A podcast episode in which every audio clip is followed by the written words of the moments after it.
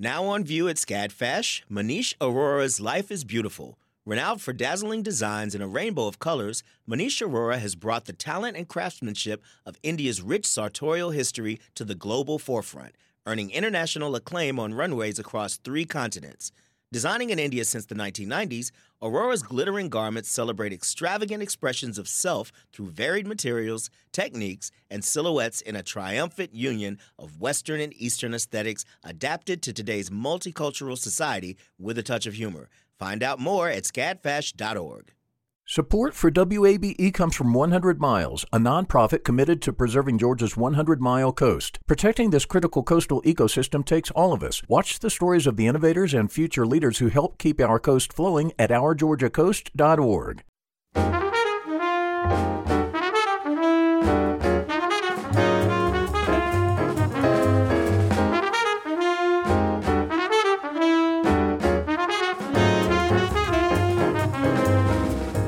From WABE in Atlanta, this is City Lights. I'm Lois Reitzes. Thank you for listening.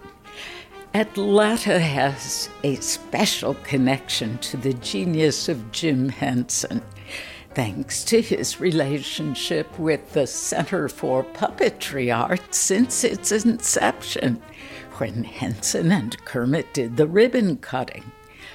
Later this hour, we'll hear from museum curator Sarah Dilla about their new exhibition, Masterpiece of Puppetry Jim Henson's The Dark Crystal Age of Resistance, on view at the Worlds of Puppetry Museum. For Pride Month, we'll listen back to an interview with popular young adult author Becky Albertalli. Her recent novel, Kate in Waiting, is set against the backdrop of a high school Broadway musical production. And we begin with the topic of musicals and pride. If you felt down because nearly all live theaters and concert venues have been closed for over a year, the Atlanta Gay Men's Chorus has something to lift your spirits. Their new summer show will stream Friday and Saturday. It's titled Yas Broadway. Don Milton is the artistic director for the Atlanta Gay Men's Chorus. He joins us now via Zoom. Don, welcome back to City Lights. Thank you so much, Lois. I'm going to tell you, the men of the chorus are going to be over the moon with the recording of you saying Yas Broadway. They're going to love it. Thank you. That's the first thing I wanted to ask you. For some who may not be familiar with the expression or the spelling of the Yas, will you please explain? It's a definitely in gay drag culture become just a very normal expression of joy and acceptance and it was really funny when I named the concert that they said, "Okay, how many A's?" And we decided it's always six A's. Always six was the number we chose. Well, thank you, and we certainly need more joy and affirmation. So why not yas? You know it. Why Broadway show tunes for the theme of this concert, Don? You know, what's better than a gay men's chorus singing Broadway songs? Probably nothing, right? Is this one of those stereotypes that people don't mind? It is one of those stereotypes that are, is fully embraced, fully embraced. We, we wanted to have a, this joyful concert. I, I, found that right now, a lot of people are releasing the albums and the, the projects they've been writing during the pandemic, and there's a lot of melancholy, but there's so much optimism in the air right now. And this concert has that. I mean, there's like every Atlanta Gay Men's Chorus, you'll laugh, you'll cry, you'll fall in love, but it, it, it's Broadway, so we've added dancing and puppets and witches and magic. It's a very enjoyable, joyful expression of of what what's to come that we're excited about the next year when we're get get to emerge from our Christmas. Oh, there's no business like show business. you know it. You know, yesterday I was singing through uh, "Before the Parade Passes By," which oh. is one of the songs on the concert, and th- the line "I'm gonna get some life back into my life" just hit me over the head. Yeah. Oh, you just gave me chills, and that song always makes me cry. Oh, it's the best. So, this is the Atlanta Gay Men's Chorus third virtual concert. How will this performance differ from the past two? You mentioned puppets and dancing. you know, I think we've grown as we've been doing this. It was so brand new in when we started in the in the fall and we we've gotten better. But you know, our, our December concert had a really great mix of virtual songs with people recording themselves and songs from the past, like favorite songs that we've seen before, but so you get to see the whole chorus and some soloists and small groups. So we're doing that again, but also we got to record two songs live. Oh. The, the vaccinated members of the chorus came together and we rehearsed once and recorded once. Oh boy, was that just a, a balm for the soul. It was so marvelous. We were standing apart, we were masked you know, I walked into that rehearsal being like, well, there's no way it's going to sound good. We haven't sung together in 14 months.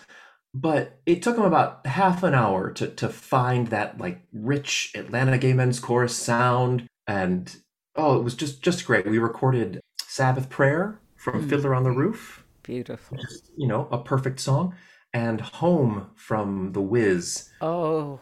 Another just absolutely perfect number. It's a great arrangement by David Maddox, all these awesome, beautiful jazz crunchy chords.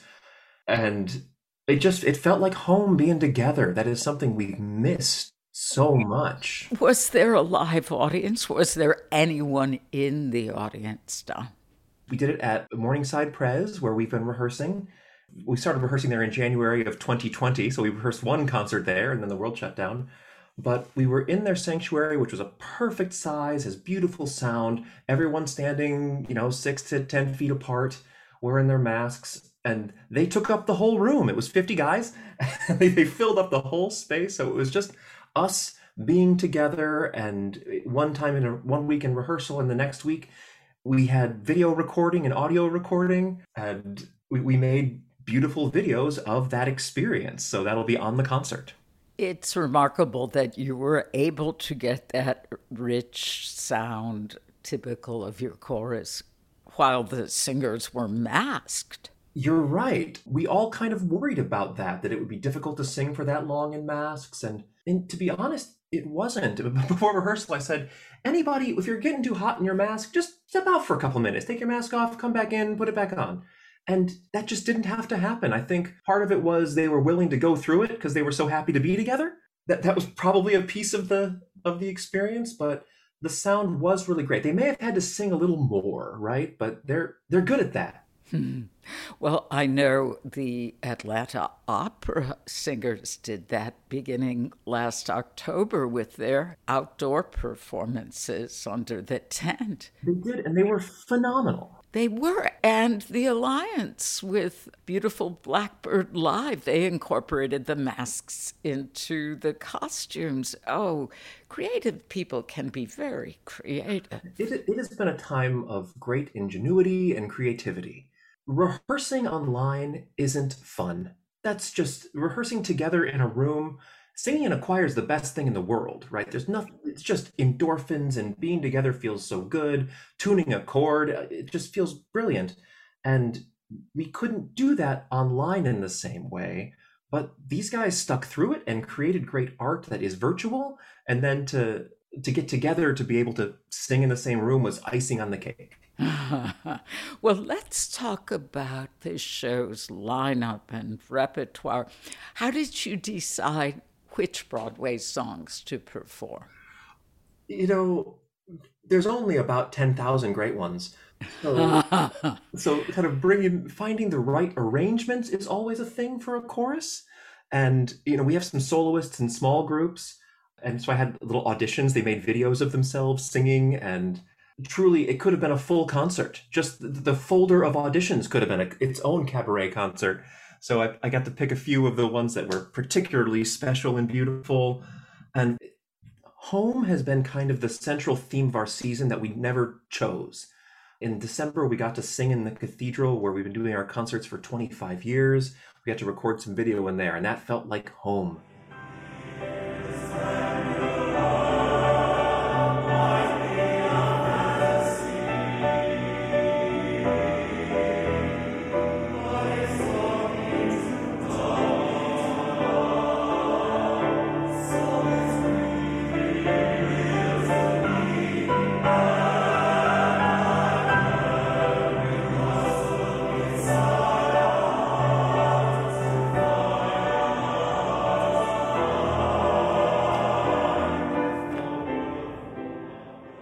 Sang a song called Carrickfergus on our previous concert.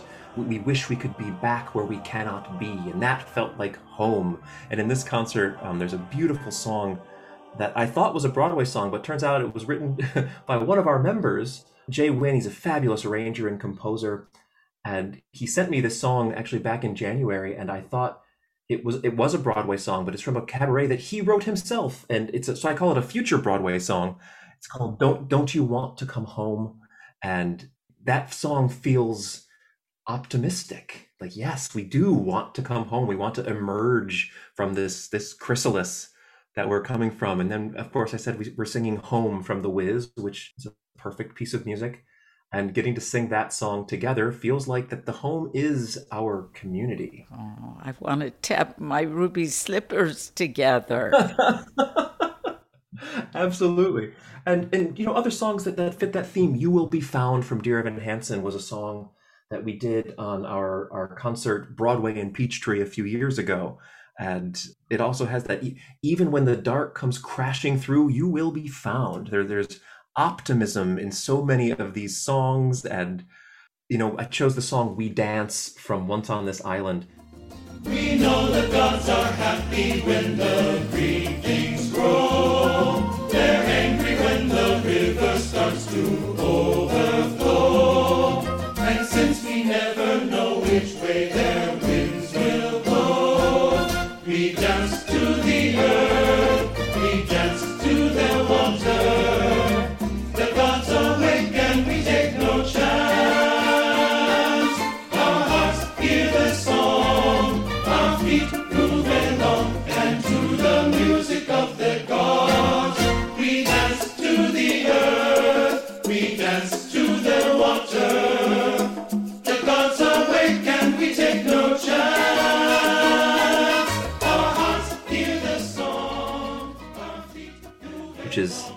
very underrated musical. If you don't know Once on This Island, you should have a listen. There was a very uh, incredible revival a few years ago. And it's by Ahrens and Flaherty, who wrote Ragtime. And the opening of the song, a, a, a big storm or a hurricane has just come over this island. And the opening song is We Dance. What else is there to do? We're dancing to stay alive. We're dancing for joy. We dance to the earth and the water. And we have some great dancers from around Atlanta and around the country who've sent in videos of them dancing. So, uh, and the guys in the chorus did some dancing. It's really great. So that that kind of feel of we're going to move out of this and and be better and more joyful and more optimistic for it. So you mentioned once on this island, which had critical acclaim, but I'm not sure it had as much box office as it deserved. And of course, you cited Hello Dolly, The Wiz. You include songs in this concert from Mamma Mia and Wicked and Fiddler on the Roof and Pippin. What about the song from Allegiance, like Once on This Island, less well known? Less well known. Our assistant director, David Artadi Bino, brought that song to me. And it was in response to the shootings here in Atlanta and the members of the Asian and Pacific Islander community coming together. Uh, Gaman, the word, is a, a Japanese term, a Zen Buddhist term, and it's about enduring the seemingly unbearable with patience and dignity and perseverance. And it's uh, powerful and it is is sung on this concert by the folks of Asian and Pacific Islander ancestry in our chorus. Oh, that will be poignant. It is. It's very moving. Some shows, some Atlanta venues are opening for in-person events now. Why did the Atlanta Gay Men's Chorus decide to make this concert virtual? Early in the pandemic, we learned with great sadness that one of the last things to come back is going to be choral singing. That the amount of aerosol, the vapor that we spray when we sing is immense, and that singing is one of the least safe activities. Now, just in the last little bit, the American Choral Directors Association has come through saying that choirs who are fully vaccinated can meet together. And but we know that it's going to be a little time before people are fully ready to to sit in a enclosed space with a whole bunch of singers, and that's okay. We are very optimistic that we're going to be rehearsing together in the fall, that we're going to have our holiday concert, as we always do that first weekend in December at the Cathedral of St. Philip, that we're, we'll be fully back going soon. Early when we started planning this, that it could be a hybrid concert, we don't know. And we even thought about doing it outdoors, but it's really hard to mic a choir outdoors. uh, like I said, the Atlanta Opera did a brilliant job miking their singers, but they all had individual mics, and you can't, it's hard to find 60, 70 individual mics to put on all, all the singers. Indeed. We're in, in the space of post production too, which I'm sure you've all experienced at WABE, that post production is a huge amount of the time. And so we've actually, we, we finished recording everything for this concert in the middle of May. And it's we're in that post production space. Well, Let's go on with the show, Don Milton. If anybody can do it, it's you and the Atlanta Gay Men's Chorus. Thank you so very much. Such a pleasure, Lois. Thank you for all you're doing for the arts community. We've got miracle plays to play.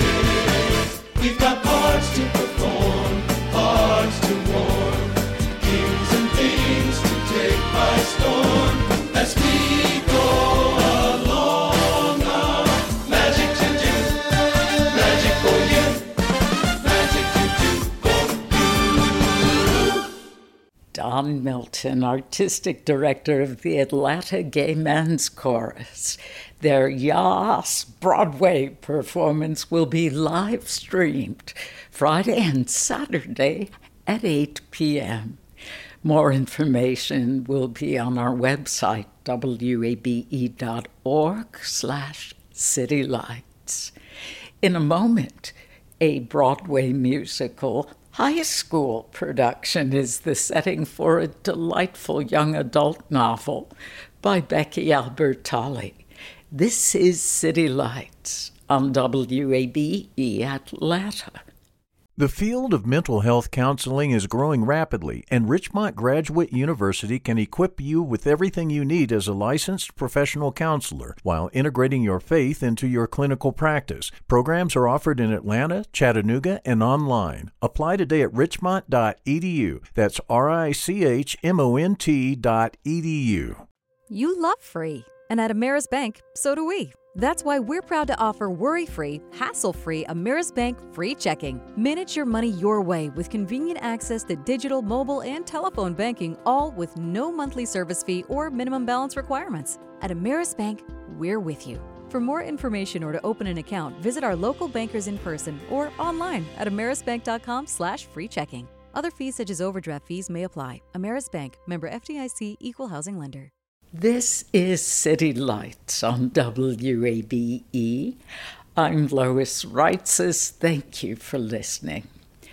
A celebration of friendship is at the heart of Kate in Waiting, the new young adult novel by Becky Albertalli. The book is loaded with humor and an understanding of teenage anxiety. Her characters are often a part of the LGBTQ plus community and come from diverse backgrounds. When I spoke with Becky Albertalli in April, she first introduced us to the main characters, Kate Garfield and her best friend, Anderson Walker. Kate and Anderson are a pair of very chaotic theater kids. They live up in Roswell, uh, Roswell, Georgia, which is where I live. And they go to kind of a fictionalized version of Roswell High School.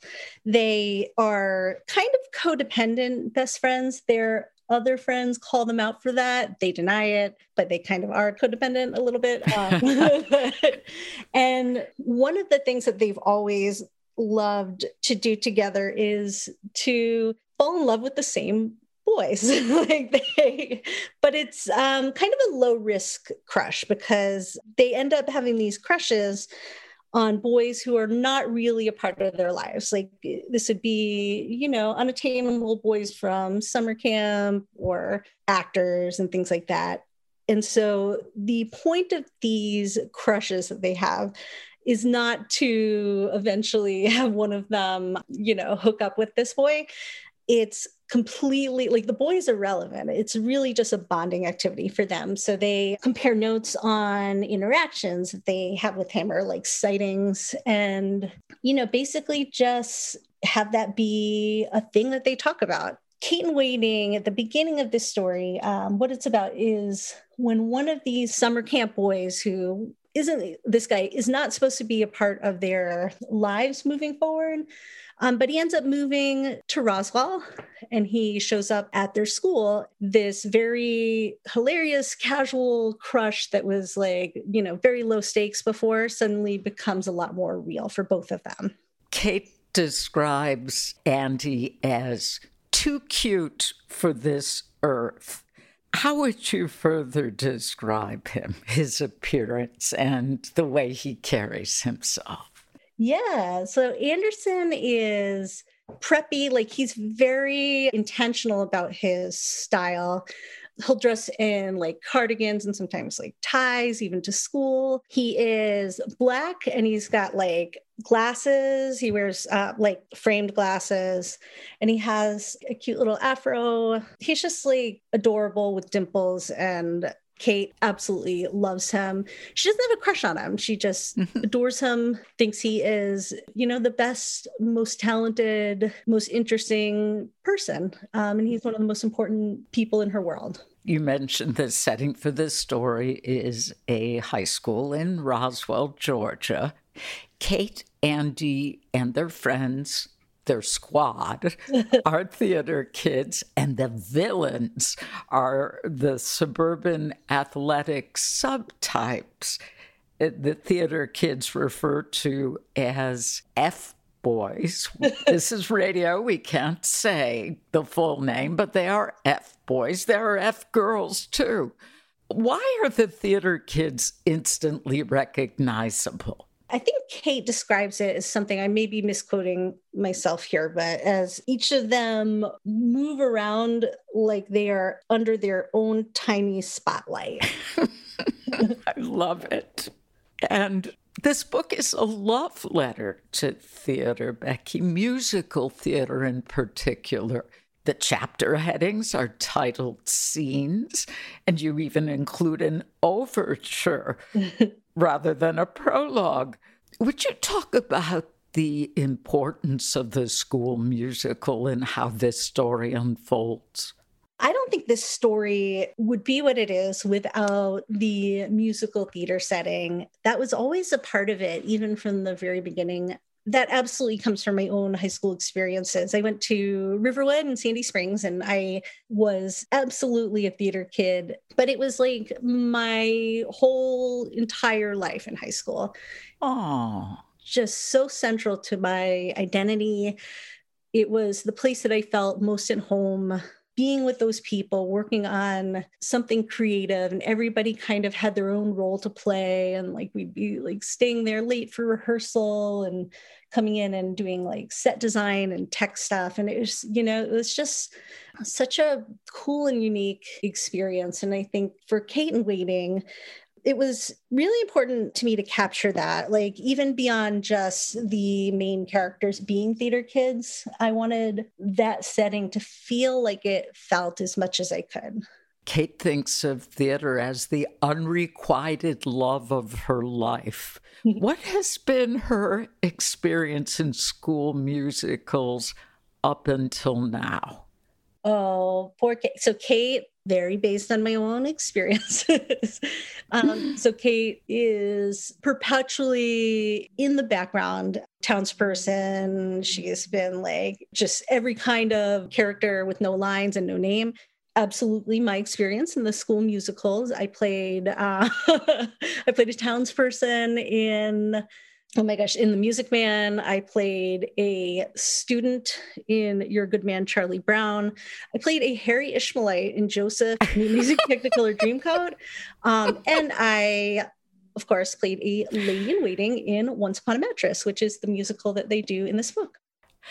So she loves musicals more than anything. She does have an origin story, as she explains it, with a bad experience in a variety show. How does that color her attitude toward being in the musical?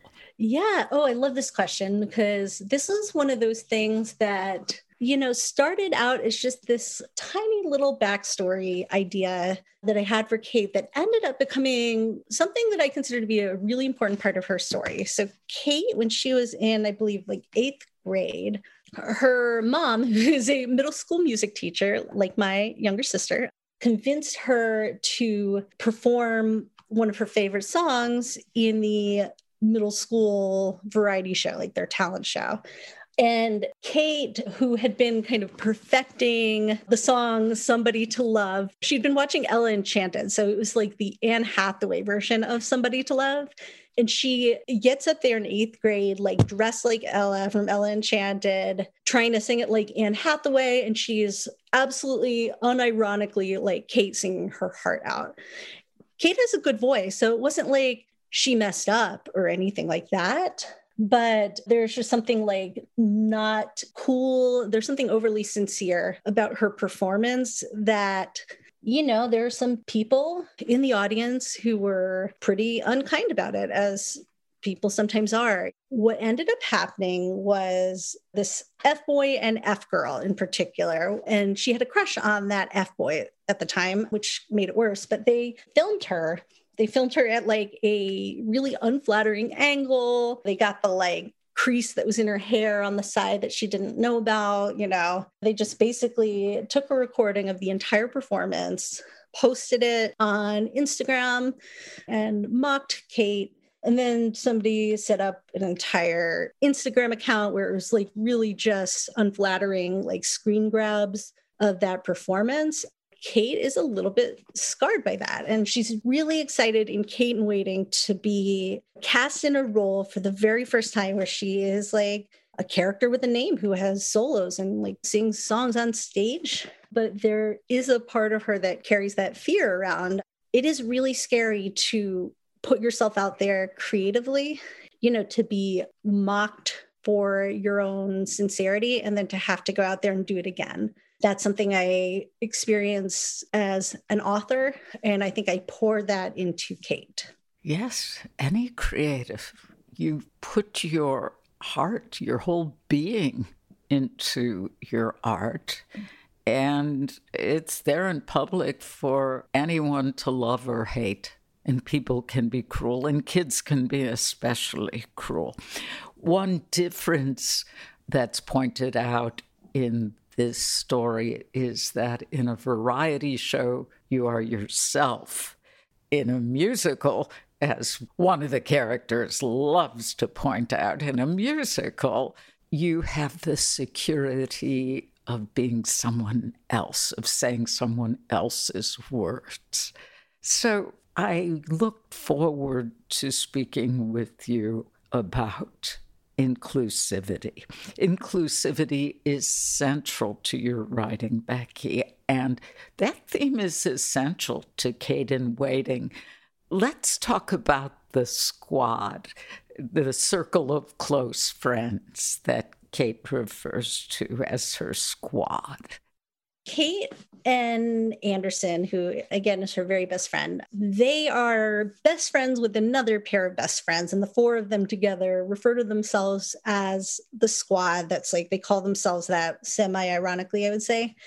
And the other two members of the squad are two girls named Raina and Brandy. So Raina is a white trans girl who, you know, socially transitioned quite young in elementary school. And Brandy is Mexican, and she, throughout the story, does not use any kind of sexuality label. That's like a big mystery. I mean, it's not a preoccupying mystery, but it's just something that like Kate doesn't know. Actually, Kate herself never uses any sexuality labels. And Anderson is black and gay. Kate is white and Jewish. And I would definitely say the story is not about any of those characteristics or like the experience of being a member of those communities. But that's definitely a part of you know each of these characters and who they are and what their experiences have looked like.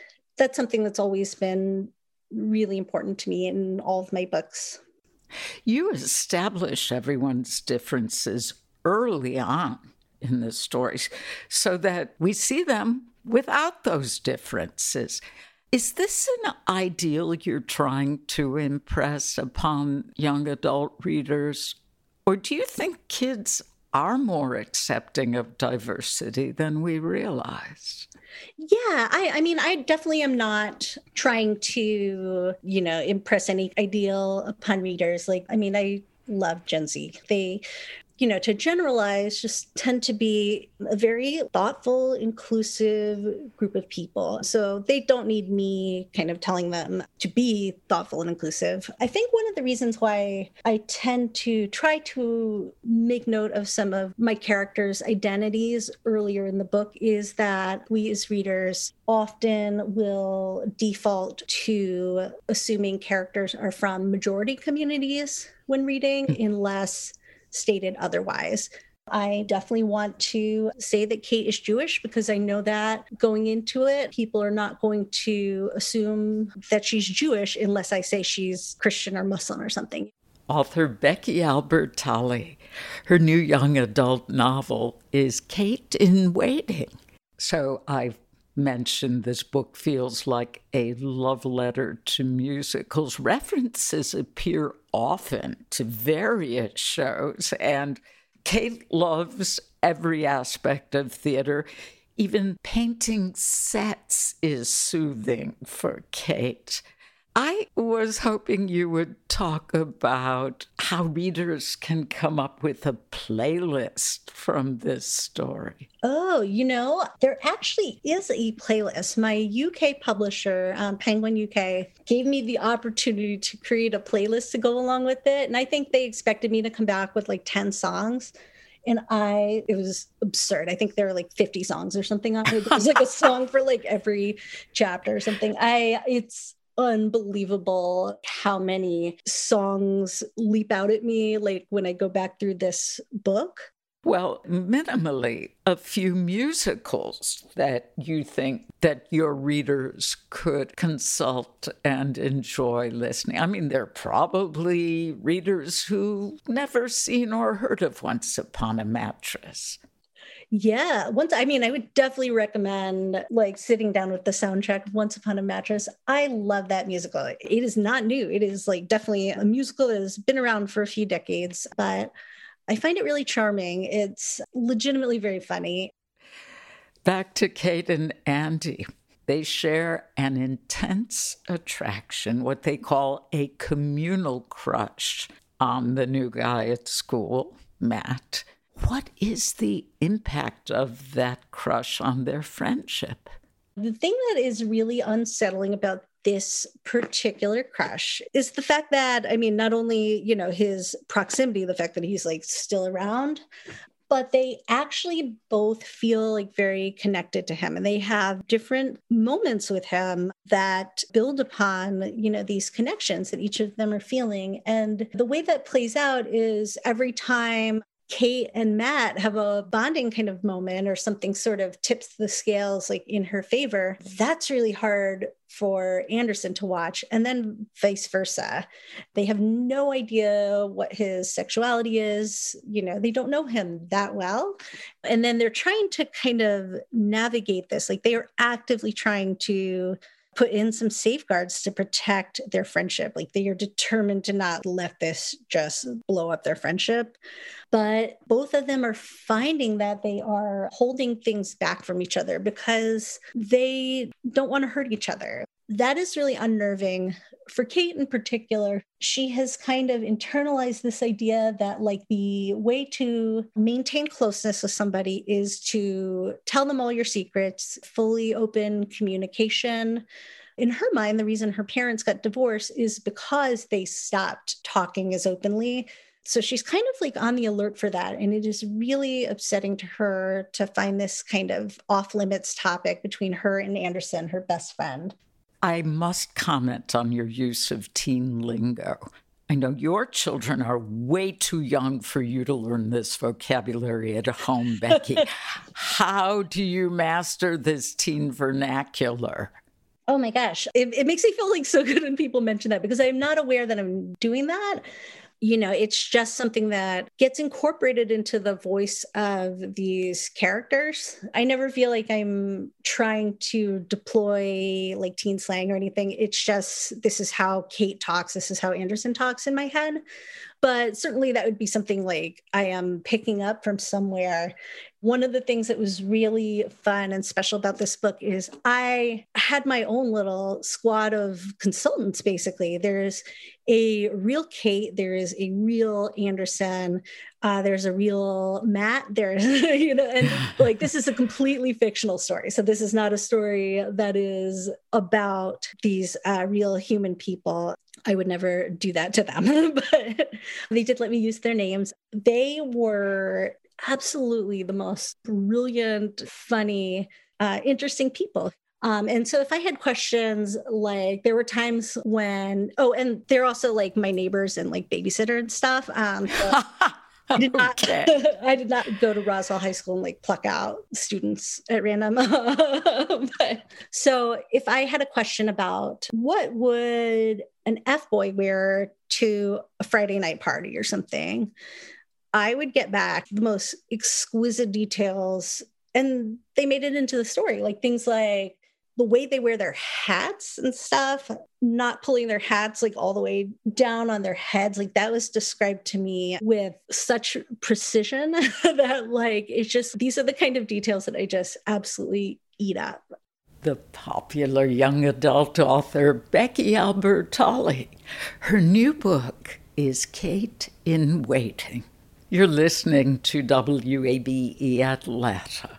In 1982, when the brilliant duo of Jim Henson and Frank Oz decided to expand their film repertoire beyond their popular Muppets, they brought a fantasy world to life with the movie The Dark Crystal. Almost 40 years later, the world of Thra graced our screens again with the 2019 Netflix series, The Dark Crystal Age of Resistance. The Netflix series presented us with new puppet characters facing new challenges. And the actual puppets from the Netflix series are coming to Atlanta's Center for Puppetry Arts. Sarah Dilla is the museum director for the center, and she joins us now via Zoom. Sarah, welcome back to City Lights. Thank you for having me, Lois. Well, this is exciting for Dark Crystal fans. How long have you been working on this show? Well, the center received a donation from the Jim Henson Company of a selection of puppets and props from the Dark Crystal Age of Resistance around the end of last year, around fall 2020. And so we have had this in the works since then. We are extremely excited to launch into a summer of new programming and theater productions, kind of recovering from this period of pandemics and how arts organizations have been impacted. And so this is one of the things we're launching this summer is a special exhibition that showcases these puppets and props from the Dark Crystal Age of Resistance. The Age of Resistance was a prequel taking place in the reimagined world of Thra. How does this show bring people into that world? So, in this exhibition, we try to give a bit of a backstory so that those who are part of that strong fan base and those who are not familiar with the story can all find something to enjoy and appreciate and learn from it. And so you'll see a lot of kind of comparisons between the two productions, the 1982 feature film and the 2019 series. This project, Age of Resistance, uh, really is a, a, huge undertaking and a huge labor of love and labor of artistry for a whole community of puppeteers and artists. The production included 75 sets all created to to take viewers into different different climates and zones of the world of Thra. It employed 500 artists of all different types, 83 of whom were puppeteers, and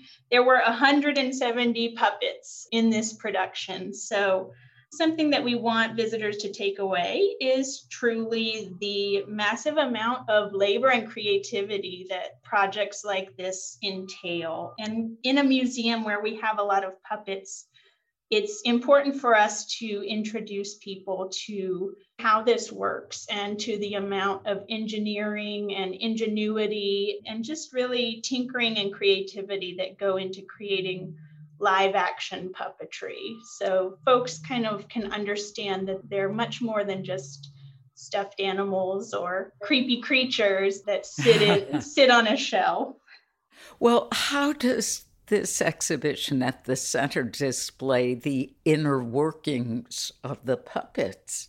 I think something special about this exhibition is that there is a base point for comparison. It is a reboot of a story that was one of Jim Henson's forays into creating entire fantastical worlds with puppetry and sets. And so you really can see in looking at those puppets and props from the 1982 film and comparing them to now, you can see how things changed, but also how the field and the process of puppetry has stayed the same. We have a, a section in the exhibition where we look at the construction of arms and hands on Skeksis puppets. And there are a series of arms that show the, the how the puppet builders put together the arm to be able to have it articulate and move in the right way. And you can see the product of the arm in 1982, and you can see the product of the arm from the more recent Netflix series. And they're very interesting in terms of how the mechanisms are still very analog and, and are full of triggers and pulleys and everything. This is fascinating. I mean, you're really getting into technology here as well as the inner workings of puppet yes definitely technology. And it's in it's the layer that has changed that has applied a new aspect onto puppetry today. And you can see that in the exhibition and in age of resistance the series um, because it was such an, a large live action undertaking. And the producers had a lot of discussion in advance of committing to the series of whether it would be easier or better to produce such a feature to, in today's world with just computer graphics and animation like so many of us are used to seeing. But the decision was made to do it all in live action puppetry. Um, and then there was kind of just a tweak added at the end to apply computer graphics on top of the filmed puppets that gave it this little extra kind of new look compared to the 1982 film. So there is so much technology, both traditional and analog, and kind of new and current in, embedded in in this production.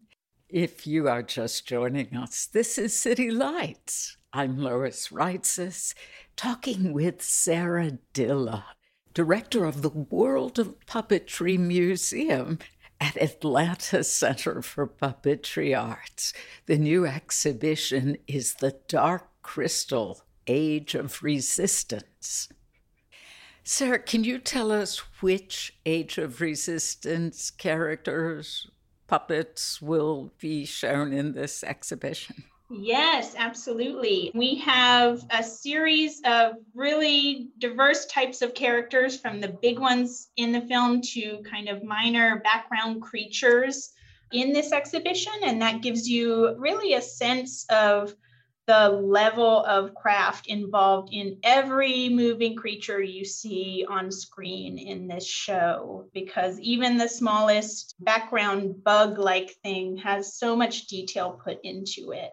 We have one Skeksis and one Mystic on display in this exhibition. And of course, the Mystic and Skeksis, for those unfamiliar with the Dark Crystal story, are the creatures that carry the good versus evil dichotomy of the story. And in puppet form, they are really fascinating creatures and fascinating productions. Um, they're both body puppets, so the puppeteer has to actually just enter this massive armature and costume, and it takes the person inside as well as people outside. And it takes nowadays in Age of Resistance, one of these technology aspects is VR goggles so that the puppeteer in this giant costume can see what they're doing.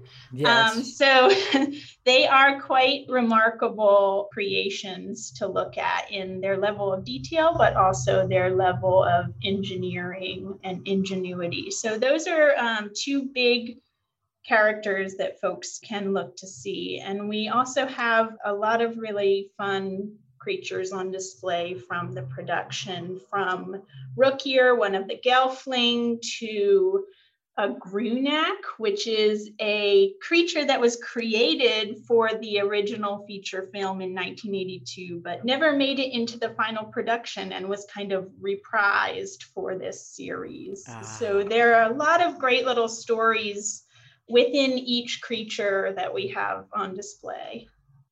I heard that some of the puppets on display are miniatures that are used when the main characters are putting on their puppet show.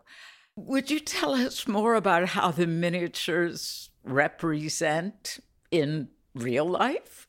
Yeah, that's a great aspect of our exhibition is a case where we show a series of miniature puppets that were featured in episode seven of The Age of Resistance. And there's a great scene in that episode where a mystic and a Skeksis come together to teach the main Gelfling about the history of Thra. And they choose a puppet show in very meta fashion to have have that history lesson. So the miniature puppets that we have in our collection are everything from a miniature Gelfling to a Skeksis, a Mystic, Aughra, and some of these familiar characters from the story. And they are all used in the series to kind of explain the history of their world. The main miniature is a, a Gelfling who, in the series, is puppeteered by Barnaby Dixon, who has come to fame in the puppetry world through YouTube videos and a very signature style of puppeteering small characters with his hands. So hmm. that's mm. one of the features in, in that section. Sarah, earlier in our conversation, you mentioned that in the fall of 2020, the Henson organization wanted to donate some of the puppets. Will this exhibition be incorporated into the permanent collection at the museum? Yes, so the puppets featured and the props featured in this exhibition are now part of the permanent collection at the Center for Puppetry Arts. The Jim Henson Company and the family of the Hensons has been such an integral force in the center's history and, of course, are present still. They were here in our founding in 1978, and their donation of, of about 600 of foundational Henson puppets contributed to our opening of the renovated larger museum galleries in 2015. And so the Henson Company stays involved regularly in, in the center, and this is just one of the latest contributions. So these puppets will join the about 100 other puppets and props that we have in the collection from the original Dark Crystal. So when I say these numbers of items, you know, we have full puppets, but we also have lots of puppet parts and pieces and items that show the whole process of building a puppet and creating a production. Can you share a bit about the behind the scenes footage included in this show? We have some footage and video form in our gallery to accompany the exhibition, and it includes interviews and clips from kind of making of behind the scenes footage of creating the Age of Resistance. And the talking points in the footage give a great glimpse into some of the backstories behind creating this series and how it relates to that 1982 production and some of the challenges in rebooting it. There's a great clip in the footage that I always like, which is talking about the challenge of the Gelfling, which are one of the main characters in the show in both the original feature and the series. And that the challenge of the Gelfling in 1982 is the same kind of challenge that those producing the show have had now, which is kind of dealing with a small head and fitting a hand in all of the mechanisms in the small head. So I think the footage gives a really interesting view into some of those things that folks building puppets or performing puppets consider that maybe those of us who haven't experienced that would never have thought about. Sarah Dilla, director of the Worlds of Puppetry Museum, located within the Center for Puppetry Arts. Their new exhibition is Masterpiece of Puppetry, Jim Henson's The Dark Crystal Age of Resistance. It opens this weekend and will be on view through the end of October. More information will be on our website, wabe.org slash citylights. You've been listening to City Lights our daily exploration of Atlanta arts and culture. Tomorrow at 11 a.m., City Lights senior producer Kim Drobes will be your host.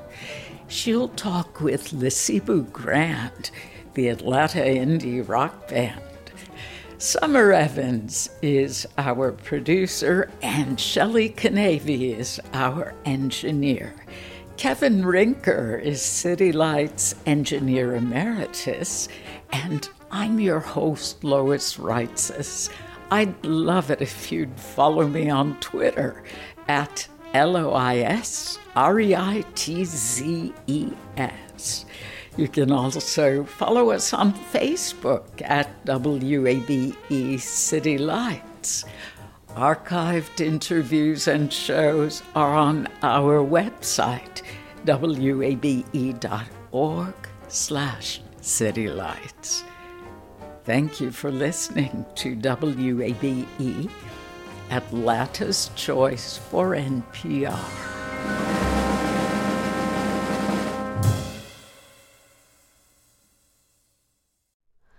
Hi, it's Terry Gross, the host of Fresh Air. We bring you in depth, long form interviews with actors, directors, musicians, authors, journalists, and more. Listen to our Peabody Award winning Fresh Air podcast from WHYY and NPR. The world is full of mysteries. Are ghosts real? Is that yogurt expired? Hey, the unknown can be scary, but when you donate to WABE, you know where your money is going. Your gift supports the journalism that keeps you informed and the programs that pull back the curtain on complicated stories. Help us make the world less mysterious. Become a member now. Go online to wabe.org/donate and thanks.